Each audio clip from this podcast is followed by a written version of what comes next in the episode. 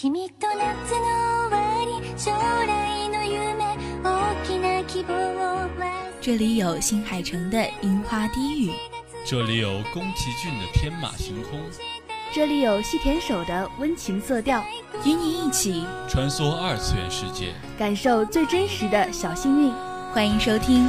动漫风向标。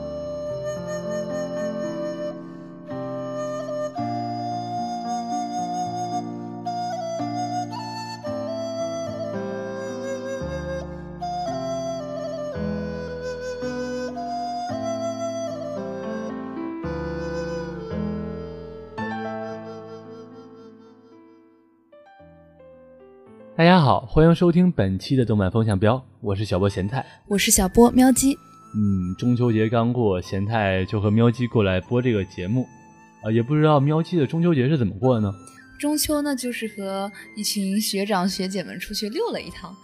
去逛了逛老门东、夫子庙，然后去看了看南京博物院，还有还有大报恩寺。哎，大报恩寺，哎，这个我之前一直想去，但是没有去过，不知道好不好玩。我觉得不是很有意思，就是相对于我们其他的，比方说鸡鸣寺啊，还有之前我去西安的时候参观过的大慈恩寺，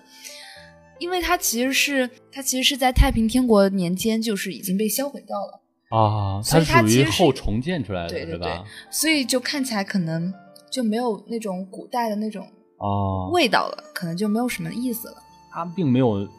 说我们所说的这个古寺的年代感，因为它其实是后建出来的，是吧？对对对，它比鸡鸣寺还无聊啊！我觉得鸡鸣寺已经够无聊的了，鸡鸣寺我就纯粹的在里面找到了一些历史去瞻仰遗迹。那好吧，我对大报恩寺已经不抱什么幻想了。对，真的现现代感太浓重了。嗯，呃，其实有的时候现代感太浓重，让我们感觉也不是一件特别令人值得开心的一件事情。对。呃，但是虽然听起来这个中秋过得好像很不错的样子，但今天一见面感觉喵姬好像精神不是很状态不是很好啊。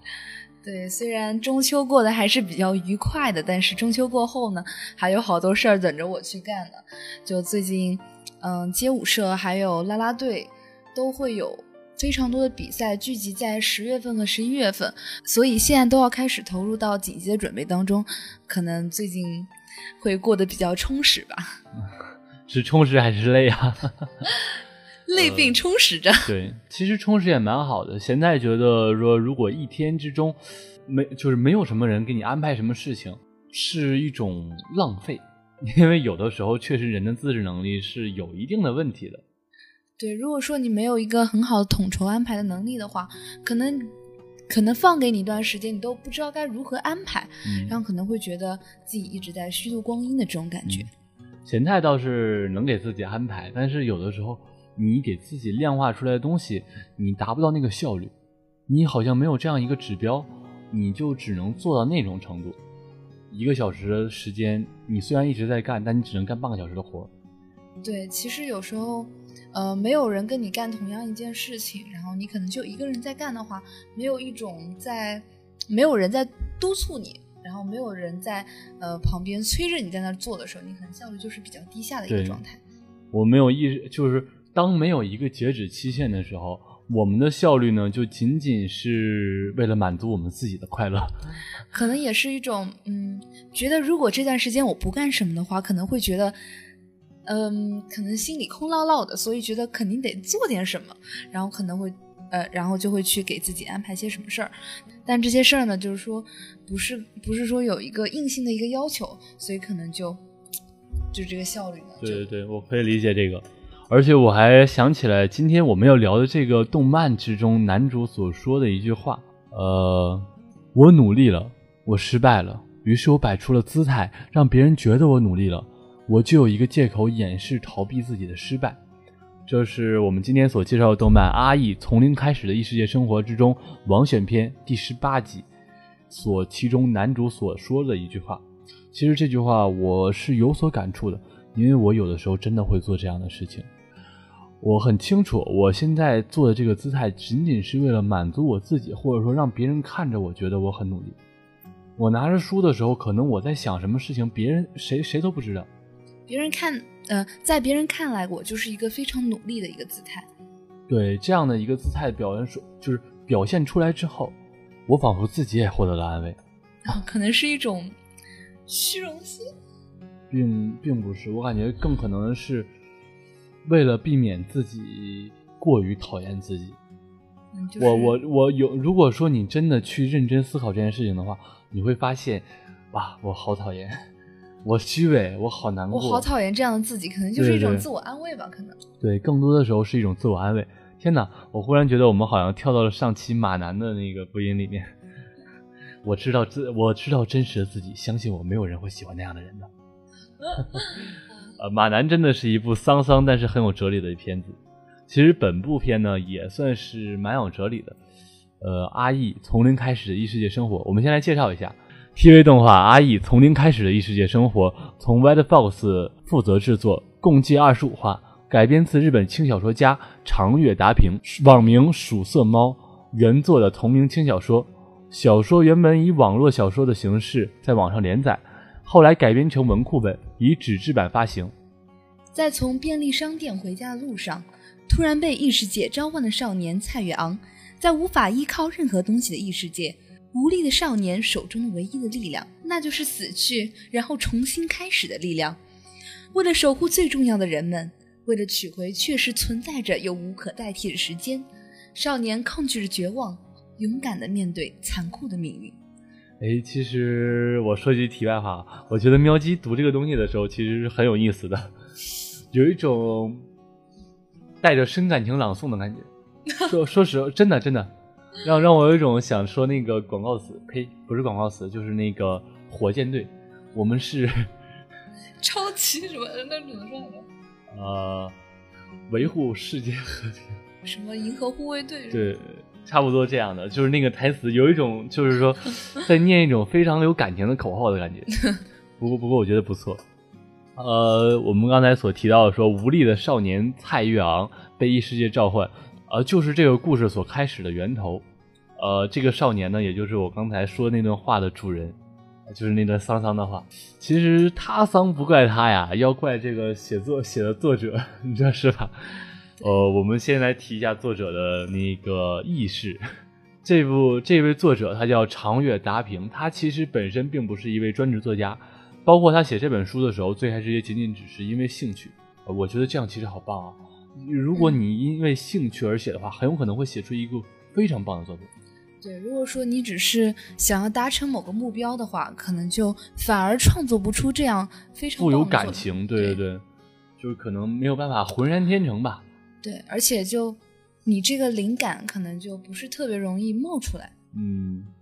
但是确实人家是一炮走红了。呃，长月达平本身是一位肉店的工作人员，他平时的工作一般是负责切肉和收银。呃，据说他在切肉的时候经常会构思剧情，然后一边念着男主蔡元昂的名字，一边切这个肉。我的天，简直是咬牙切齿。对，可能在旁观者看来也是一个嗯，也也会觉得非常奇怪吧。这可能是让他有灵感的一个行动吧。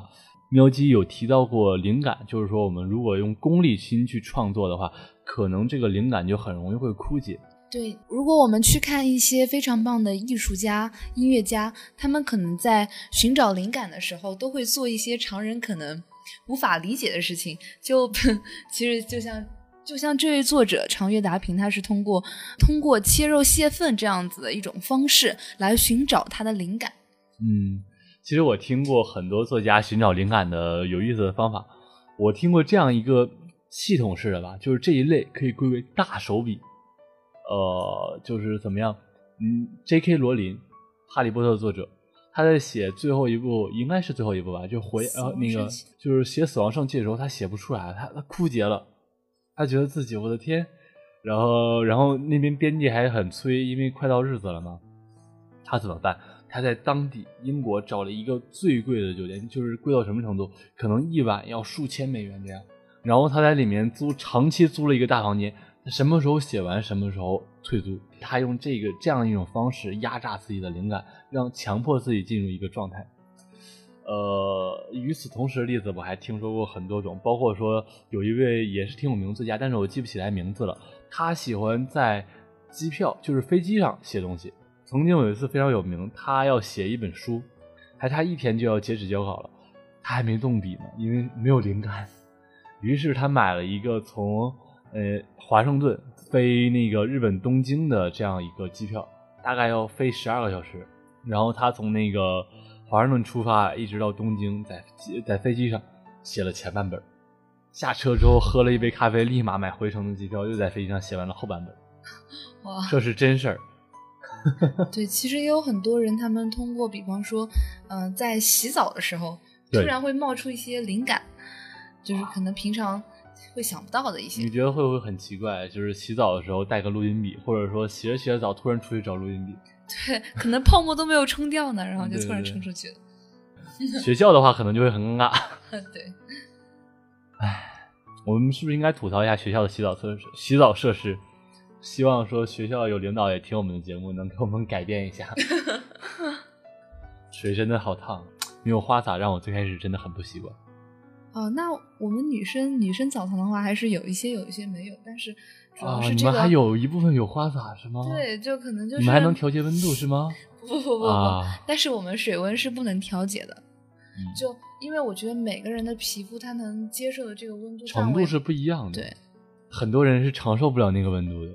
但是他可大多数人都可以承受再低一点。你现在大概我这个水温应该有四十二度，就是四十一二度这样，我觉得三十九度还蛮好的，就是让大家都觉得温的。嗯嗯啊，聊到我们学校生活话题了，下次这个这个这个话题我们交给 Iris City。 哦 OK。 呃我们接着聊我们的这个男主蔡元昂。这部动漫是从二零一六年播出的，当时呢我也是在动漫风向标，那个时候也是动漫风向标草创，我们当时应该是播整个阿E播了三期，呃是最开始预告一期，然后连载的时候播一期，完结的时候又播一期，是是真的是每次都有不一样的体会。突然凸显了咸菜的啊这个年老苍老如此苍老的我。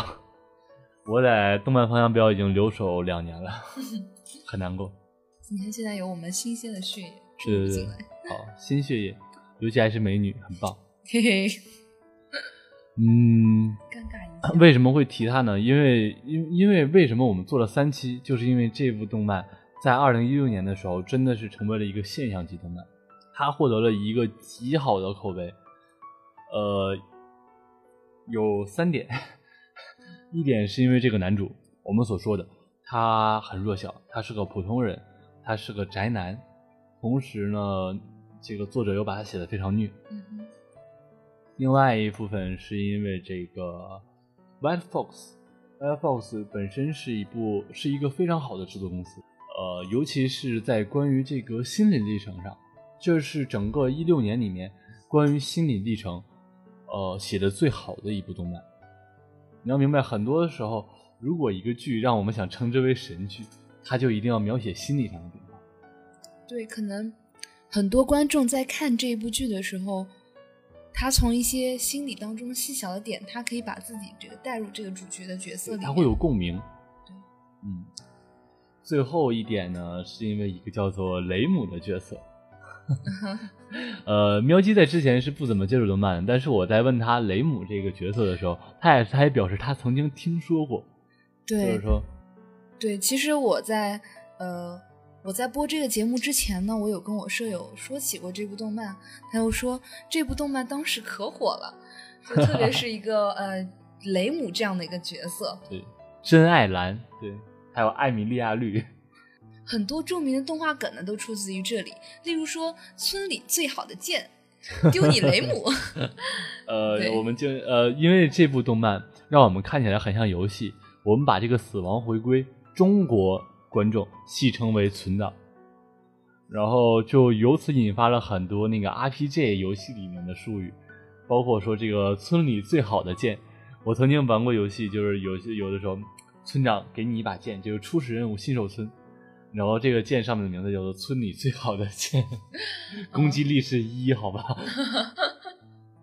呃，这里面村里最好的剑也一样是质量不过关，还是舍掉了。呃，丢你雷姆这个梗其实我觉得很有意思，它可能是由粤语中的那个脏话丢你劳谋啊这个出现的。呃，这个不太好，这个不太好，发音还是比较对，有点像，很接近。然后包括这个丢你雷姆本身也是这个动画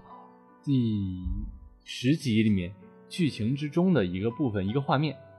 就是这两个角色外加上一个动画公司撑起了整部动漫。我相信看这部动漫的，不论他是埃米利亚党还是雷姆党，他都是斯巴鲁党。呃，因为他这个轮回的设定就导致了男主的戏份是被极大增强的，因为只有他很多世界线是他反复反复的经历。我们最重要关注的就是男主的心理历程和他每次所世界线重新回来的时候他所做的行为的变化。嗯，所以说就导致我们大家很多的时候就会把自己带入到男主之中，再加上男主的人设本来就是我们一个普通人。不知道喵姬有没有看过一些关于这个异世界啊这类的一个作品？异世界的作品我应该是有看过一些，但是我感觉我看过的一些作品当中，他的这个主角人设的话都会是一种非常强大的，以一个非常强大的这样一个形象出现的，他、嗯、可能会有什么超能力啊，或者说是呃，智商特别高，对，智商非常高，然后或者说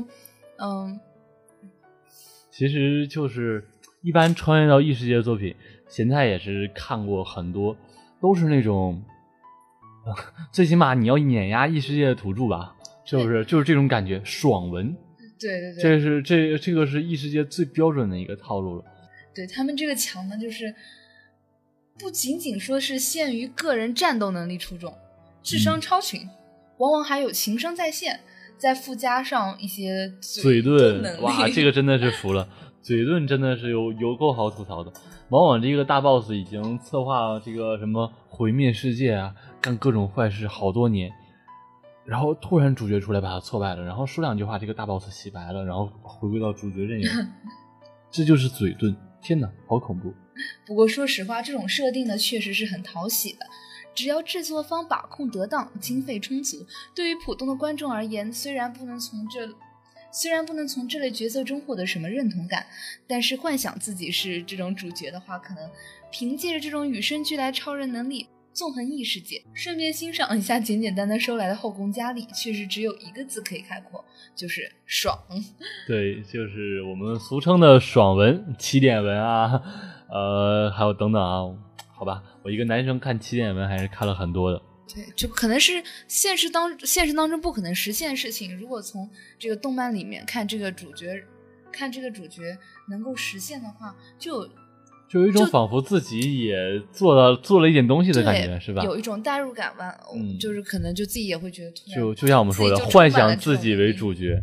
就说不定晚上做梦还能梦到呢。就像就像小女生，她可能会比较喜欢，呃，言情，呃、可能对，可能会比较喜欢。耽美是什么？哦，耽美是什么鬼？你确定？你确定？你真的不知道？不是，我知道，但是耽美是什么鬼？小女生啊，你接着，你接着，你接着。对。嗯，小女生可能会幻想在象牙塔这种地方的那种非常奇幻非常呃完美的爱情，对对对对，然后或者是那种就想让自己是那种公主，我觉得对对对，每个女生基本上肯定会有一个公主的情节梦，就像说我们男生都会有一个英雄梦一样，幻想自己可能是一个特殊的人，就比方说我们其他的异世界作品当中的这些主角人设，对，他们不是幻想，他们是真的成为了特殊的人。而这个我们这次不一样，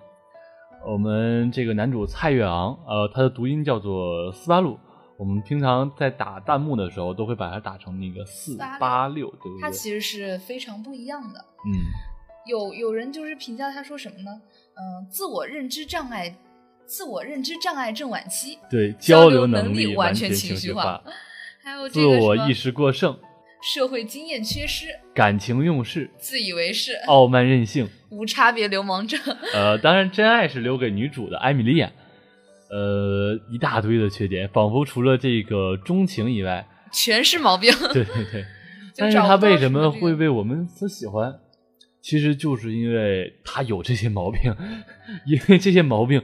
或多或少都是我们身上会有的。对，所以其实他更贴近于贴近于我们这个现实生活中的一些普通人。嗯，这也就是我们之前所提到的说认同感。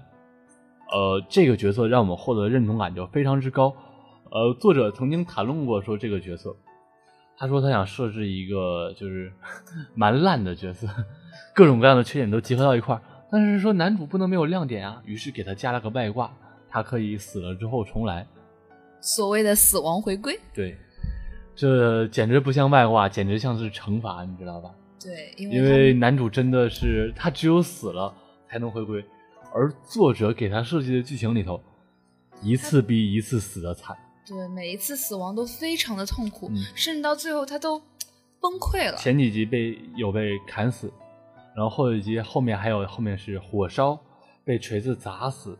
然后自己跳崖，然后甚至被活活冻死，冻成冰块，甚至还有被吃掉。其实男主他有一个嗯，可能我们正常人都会有的一些英雄梦，就我们比方说他想在剧中拯救的人非常的多，但是好像他自己的能力在他自己的能力范围之内他无法拯救这些人。对，他就当时的心理压力就会非常的大。包括说我们所说的男主他是进可以进行这个存档或者时间回溯的，他但他经历那些事情只有他自己知道，包括设定上他也是不能把这些他能回归这些事情告诉别人的。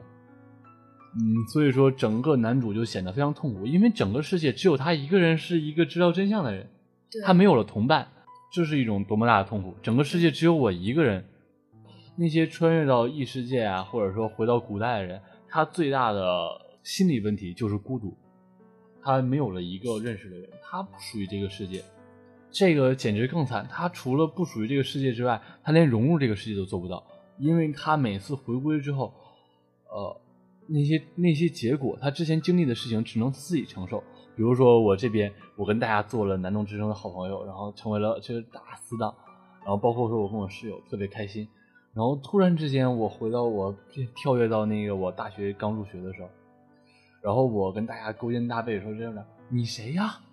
天哪，我的心都碎了好吗？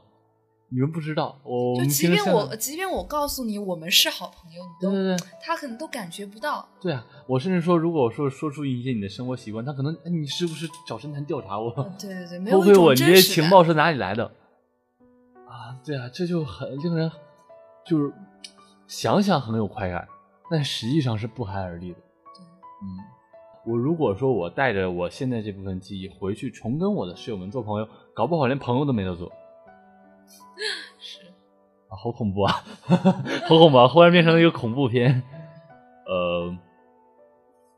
我们所说的斯巴鲁本身是一个普通人，呃，这部剧里面凸显的是他的心理历程变化，包括说整个死亡痛苦给他的各种各样的压力，然后我们刚才所提到的说整个世界只有他一个人知道真相这种压力，然后再加上很多事情他办不到，他以为说我们是个很好的朋友，我他觉得女主应该会理解他，我为了你可能死了十几遍，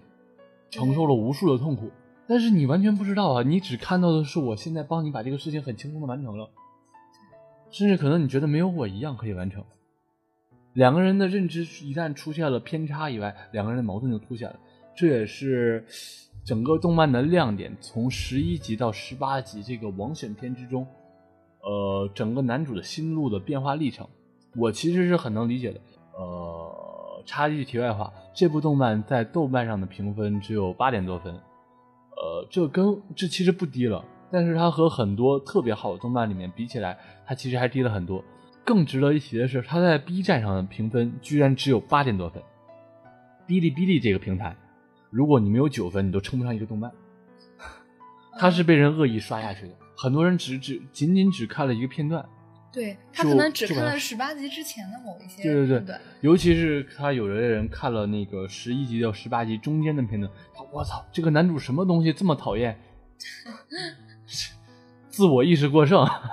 完全情绪化，傲慢任性。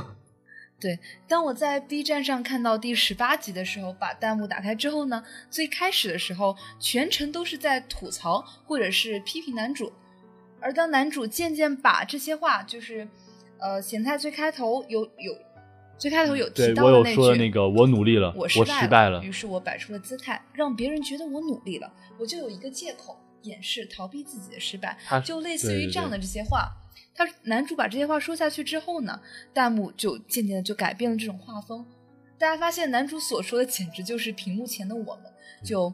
有一种戳心之痛。对。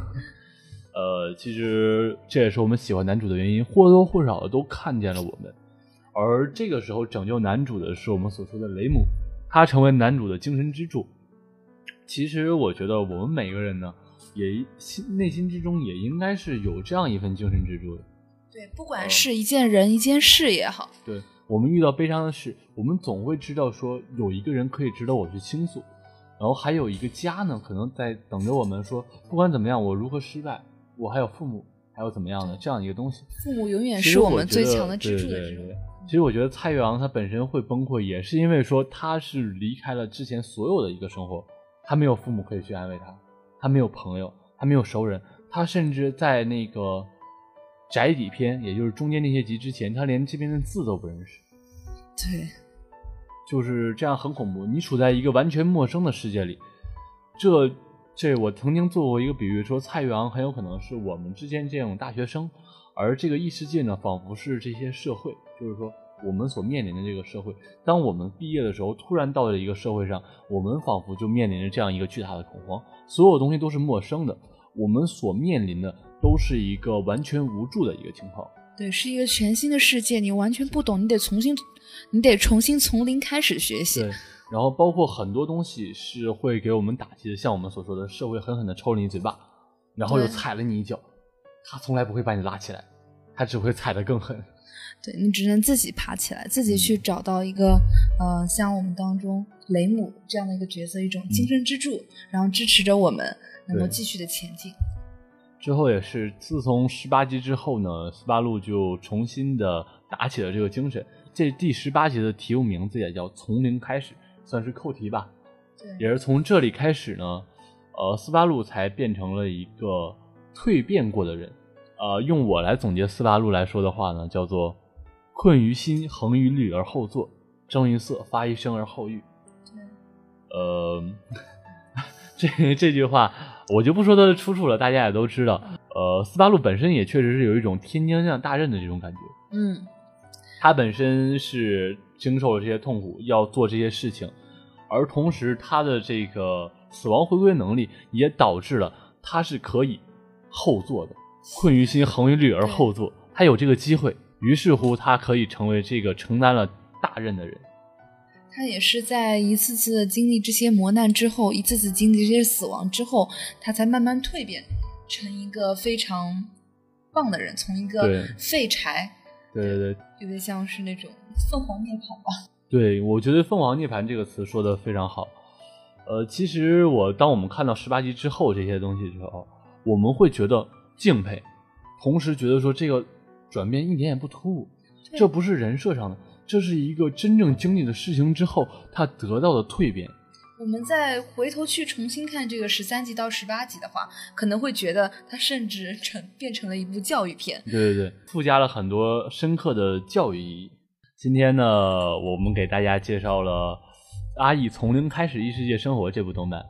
并且着重讨论了关于斯巴鲁这个人的一些人设内核，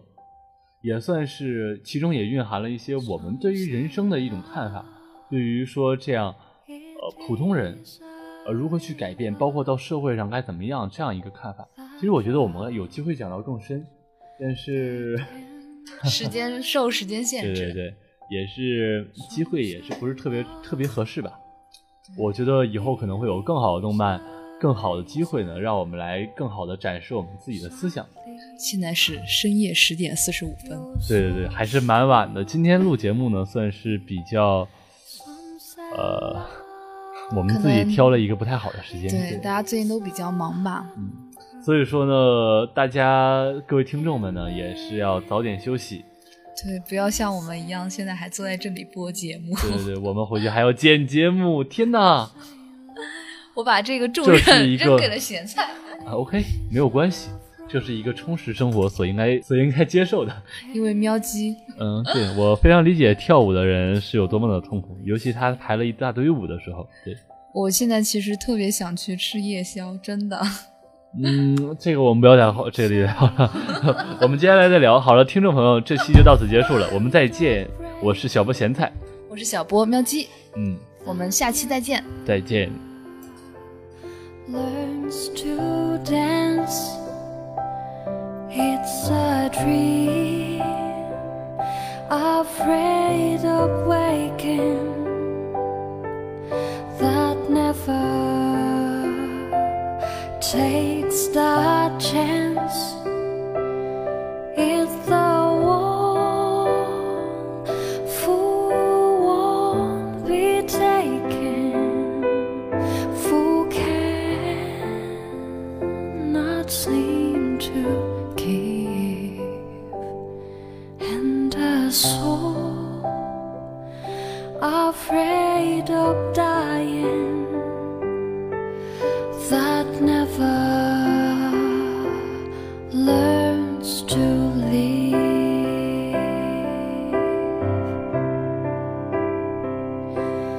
when the night has been too long.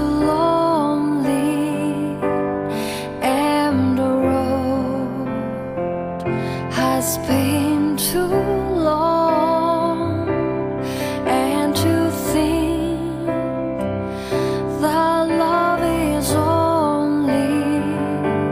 for the lucky and the strong. Just remember, in the winter, for beneath bitter snows lies a seed that with the sun's love in the spring becomes